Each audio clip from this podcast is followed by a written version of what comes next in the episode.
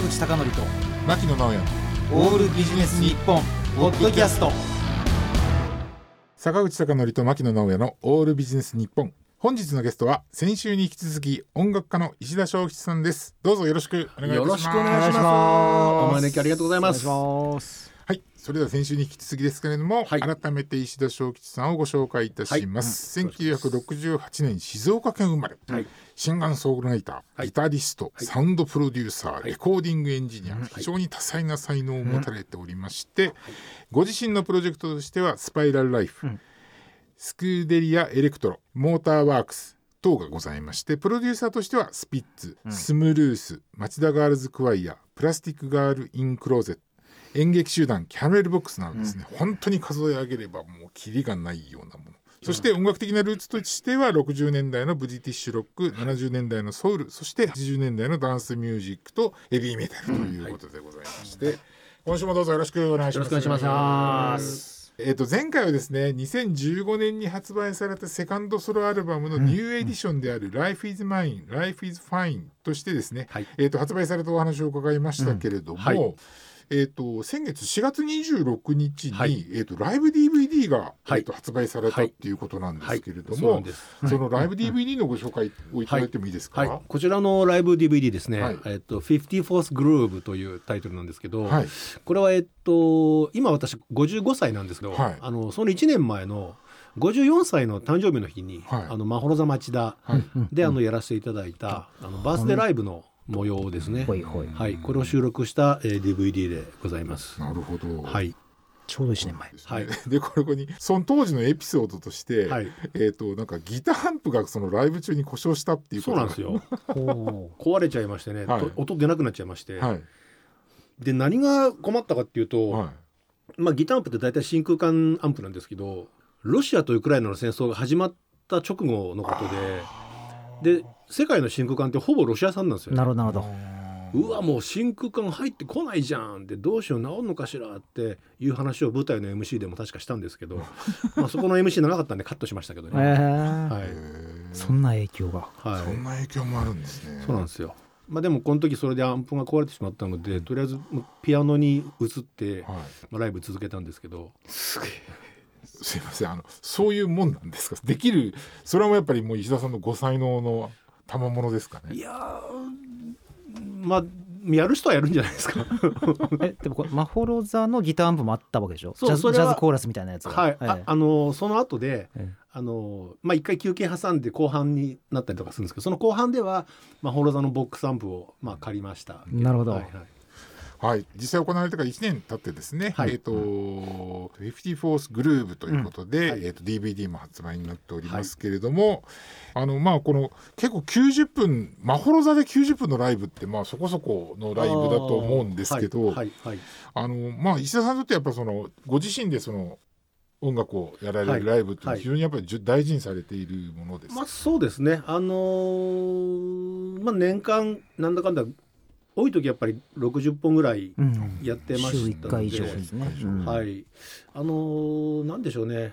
やっぱお客さんを直接まあ目の前に、うん。あのー来ていただいてで自分がそのいろんな街に出向いて、うんうんやっぱ歌を歌うというのはすごくやっぱ大事なことで、やっうんぱ録音著作物ではその録音物ではやっぱ通じなんていうか伝えきれないものがうんうんうんうん。やっぱりたくさんありますのでね、まあ、それはやっぱライブで非常に大事にしていますね。はい。うんあのやっぱライブしてる時ってやっぱお客さんの反応っていうのはやっぱり石田さんはもう結構すごいあの見えるし、はい。感じるしっていう感じ。あのはい。めちゃくちゃ大事にします。なんで僕あのライブやる時に曲順決めたことがほぼないんですよ。うんうん。っていうのはあのお客さんがしれーっと盛り上がってない時に、うん。なんかこうテンポの速い曲ばっかりやっても、うん。空回りするんですよね。うん例えば今お客さんが多分こんな雰囲気なんだろうなこんな感情なんだろうなこのぐらいのテンションなんだろうなと思ったらそこにちゃんとフィットする曲を、うんその時にやっぱり選びながらだんだんお客さんと一緒に集まっていって最後にはみんなで「よかった!」ってなるようなライブを作るためには、うん最初から曲順とか決めちゃそれができないんですよね。えじゃあセットリストは最初なくないですないです。こう将棋を指すように。うーん。お客さんこう来たかじゃあ俺はこう指そうみたいな。なるほど、はい。面白はい。ちなみに先月発売になったその、えー、とフィフティフォースうんグルーブ、はい。でもこれも決めてなかったんですごめんなさい。バンドメンバーがいる時はあさすがに。そうかそうか。うーん。さすがにねそう。やらないと一応はい。あれですもんね、ただただあれですよ、うん。あのバンドメンバーがいる時でも、この中から何かやると思うっていうような曲をダーッと出しといて順番は決めないであの将棋のように指していくことはたまにあります。なるほど。たまにあります。ガイタレでたまにあの客さんのこう反応見ながらこう曲順変えるとありますけど、やっはいぱりその分結構あれですね。メンバーメンバーでこうテンション高いっていうか結構緊張感の中でやらないといけないですね。まあそれももありますし、え。やっぱその自分の曲をやっぱ弾き慣れてくれてるミュージシャンでないとやっぱりお願いできないですね。ははい、なのでやっぱその長く僕と一緒に活動してくれるミュージシャンにずっとお願いなるほど。して、あの今ドラムの河野君っていうの彼ととベースの高石さんっていうこのお二人にはもう10年以上一緒にやっていただいてるんで、それ例えば誰かにお願い他の方にお願いするってなるとまた一から曲を覚えてもらうところからなるんで、うん。なかなか大変なんですよね。なるほど、はい。えー、と今回もですね先週に引き続いて今石田さんがプロデュースされている、はい。えー、と町田ガールズコアイヤー、はいはい。石田さんから見たメンバーのはい。彼女たちっていうのを見てどんなこう印象というかイメージを持たれてますか？えっとですねあのーうんまああんまり身内を褒めるのもなんなんですけど、うん。はい。まあいいやつらですよ。あ のーまあ、グループ始めた当初ははいもともとあったグループを壊されてうん。始まったりとかも,、もあっていろんなみんな感情がきっとあったと思う中、うん。あの負けてたまるかっていう気持ちからきっと始めたと思うんでいろんな気持ちがあったと思うしでまあ結成当時のメンバーでまあ卒業した子もいればなんですけど結局今残ってる7人はやっぱみんななんか性格いいんですよね。うん。すごくやっぱ助け合いながらやっていこうっていうその精神が。基本的にすごくあって。でうちはそのまちづくり系のイベントうんうんうん。例えばそのまあそうんお掃除する町や川を掃除するイベントだったり、あるいはその福祉関係うん。のところに、あの積極的にあの出ていってあの町をまああの盛り上げることをやっていこうっていう町を元気にする活動をしようっていうのをまあやるんですけど、まあ、誰一人それを面倒くさがったり嫌がったりしないですね。素晴らしい。せもうすごく積極的にみんなあのそこに参加してくれるのは、あやっぱいいやつらに成長したなってうん。あのちょっと嬉しく思いますね。ちょうどあのね先月あの某テレビ局で、はい。あのご当地アイドルの特集って言ってこう、はい。はいはい町田のね団地の各地でこう、はいはい。はいライブをするっていうね、映像が放送されてました。けど、はい。じゃあああいったこと非常に積極的にやられてるんですね。そうですね。あのまあそう町田団地がすごくそう多いですもんね。多くてですね、うんそれぞれの団地ごとにあの結構年間通じてあのお祭りが多かったりとかしますんで、おかげさまで、まあ、そういうとこからねたくさん呼んでいただいたりとかありますのであの、はい出迎えさせていただいてますけど、はいうんじゃあそっちのまあえっ、と石田さんのそのまあ活動の中で結構やっぱ今現時点ではそのまあご自身の活動もありながらもやっぱりその町側に対するこう思いっていうのすごく大きい。うん、重いというかなんていうか、もうライ一つのライフワークですかね。あの僕もまあ職業プロデューサーとして、もう26歳ぐらいから、まあ、あの人様の CD 作る、音楽作る作業をまあ仕事としてあの職業としてやってきてるんですけど、これだけ長い期間にわたって同じ人たちをずっとプロデュースし続けるってやっぱ例がないおーなるほど。ですね。なるほどなるほど。はい。特にそのやっぱりまあ、町田ガールズクワイアの、えーまあ、エースと言われている、うん。あの萌香というシンガーうん。もう今じゃねあちこちでちょっとそのちょっと CM の歌を歌ってみてくれとかあるいはそのプロのレコーディングのとこの仮歌。仮歌をね。仮歌ちょっとと歌ってみてくれと、まあ、そういったご依頼もすごく多くて、うんうん。一人でこう出向くようにもなりましたけどだ彼女はだから2012年にその最初に町田のご当地アイドルを作るっていうプロジェクトの時からの関わりなので、もう11年ですか。だその長い期にわたって歌を教えてるっていうのはまあい彼女以外ない、このうん、長い時間ですね。はい、はい。なるほどね。あのご自身でね、はい。やっぱりそのえっとまあ曲も作られてライブもされてはい。そういった音楽活動と、はい。例えば町側のそのはい。プロデュース活動っていうところで、はい、何かこうどういったらいいんでしょうね。違いみたいのってあったりすまあそうですね。それは確かにまあありますね。自分でやる場合はもちろん自分の熱を出していかなければいけないことなので、もちろんなんていうか一番こう試合みたいなもんじゃないですか、はいはいはい。でまあプロデュースとかそっちの方っていうのはやっぱなんていうか監督みたいな作業になるのでやっぱまあ種類は違いますけど、うんなるほどなるほど、はい。でやっぱりこうねこの今ちょっともうかなりこう解消されつつありますけど、はい。やっぱりこう音楽を伝えるっていうはいご職業をやられてる中で、はい。このやっぱりコロナの3年って言ったらいいんですかね、4年、うんはい。4年ですかね、うん。っていうのは非常にこう厳しい時期だったと思うんですよ、はい。それが今終わりつつあって、はい。これからまたこう弾けるみたいなこうそういった思いっていうのをお持ちでいらっしゃるんえですよ。ーっとですね。まあ大変な年月でしたねこの3年。かに。はい大変でしたね。そうですね。飛沫という中で、はい。コーラスグループってまさにですね。そうですね。はい。うんえーっと具体的に一番辛かったのはやっぱりその町田市民ホールっていうホールがあるんですけど、そのホールでえっとまあガールズコヤの結成5周年のライブを2020年に決めてたんですね。うん。でまあ公共のホールって大体1年前に予約して取らないと使えないもんですから、うんはい。で1年前にも開催決めちゃってたんですよね。はいはいはい。でキャンセルしてもお金かかるしでどうしようっていう中でやめるのは簡単だけど、うんでもやめたら僕ら何も残んないので何かやれる方向を考えなきゃと思ってでどのみちそのあの時当時半分しかお客さん入れちゃいけないっていう話だったんですよね。であの時ねその椅子と椅子の間隔とかのあれで計算していくと300人しか入れられないっていうだったんですよホールが。なるほどホール借りて300人ってうん。ライブハウスでやった方がいいんですよ全然。うん大赤字になるのも分かってたんで。なんですけどでもやんなきゃもう絶対負けだと思ったんで、うん。で一つの方法としてビデオシューティングをお客さんに見せる会にしようって決めたんですよね。はい、なんでそのホールのステージを使ってあのもちろん全部生語歌で歌うんですけど、うんでそのシューティングをするこうクレーンがこう入ったりとか、こうカメラがこうレールでガーッと動いたりとか、うんそういうのを普段見たことないお客さんにそれをご覧いただく。うんっていう、えーシューティングライブっていうかにしてそれを DVD にするっていうところまでセットであの考えたんですね。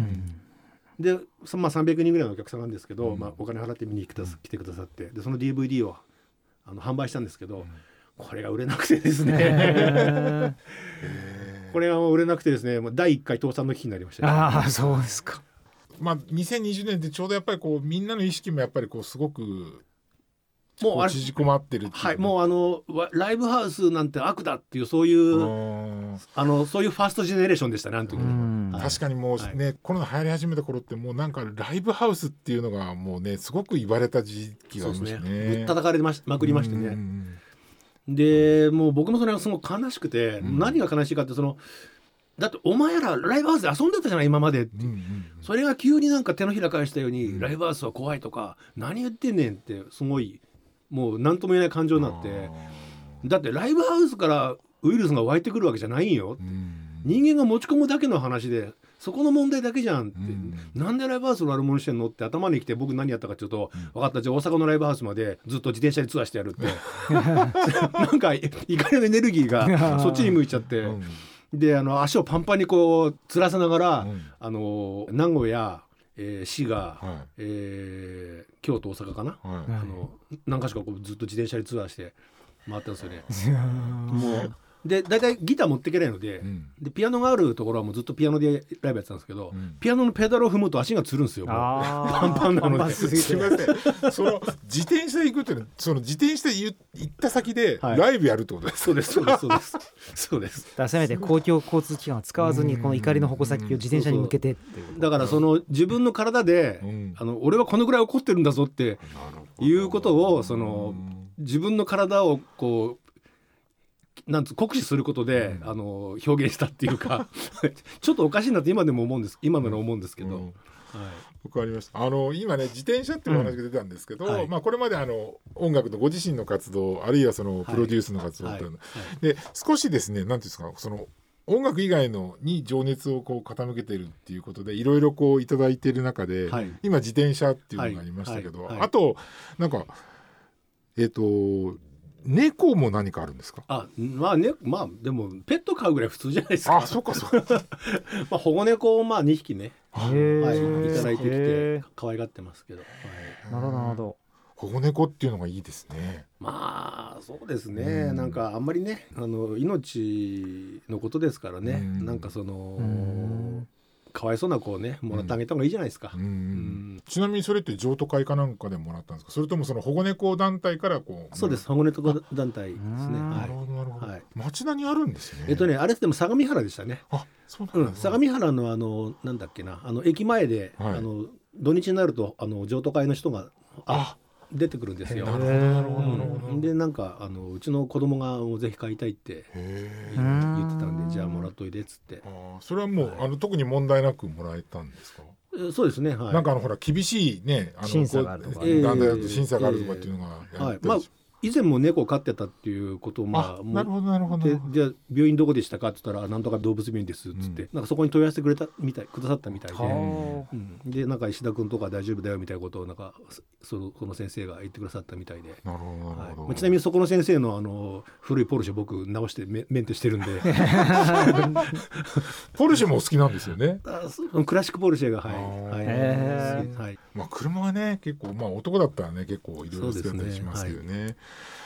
はいわかりました。ということでまだまだお話を伺いたいんですけども、お時間がなくなってきてしまいましたので、今後石田さんご自身の活動、そして、えー、と松田ガールズコアヤーの活動を含めてですね、何か今後の、えー、と具体的なご予定等がございましたら。えっとですね、はい。また怒りの自転車シリーズが、はい。もう起こってないんですけど、はいはい。あの惰性でいろい。ろ続いちゃいまして、はい。過去のはい、去年は結局その大阪の先を続いていって、鹿児島まで行っちゃったんですよ。はい。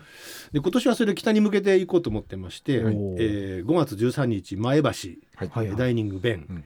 えー5月14日宇都宮かぼちゃ亭、はい。えー5月17日、えー郡山ピークアクション、はい。えー5月18日、えー福島アズスーンアズ、はい。えー5月20日、えー仙台カフェ BB っていうところまでこう自転車で。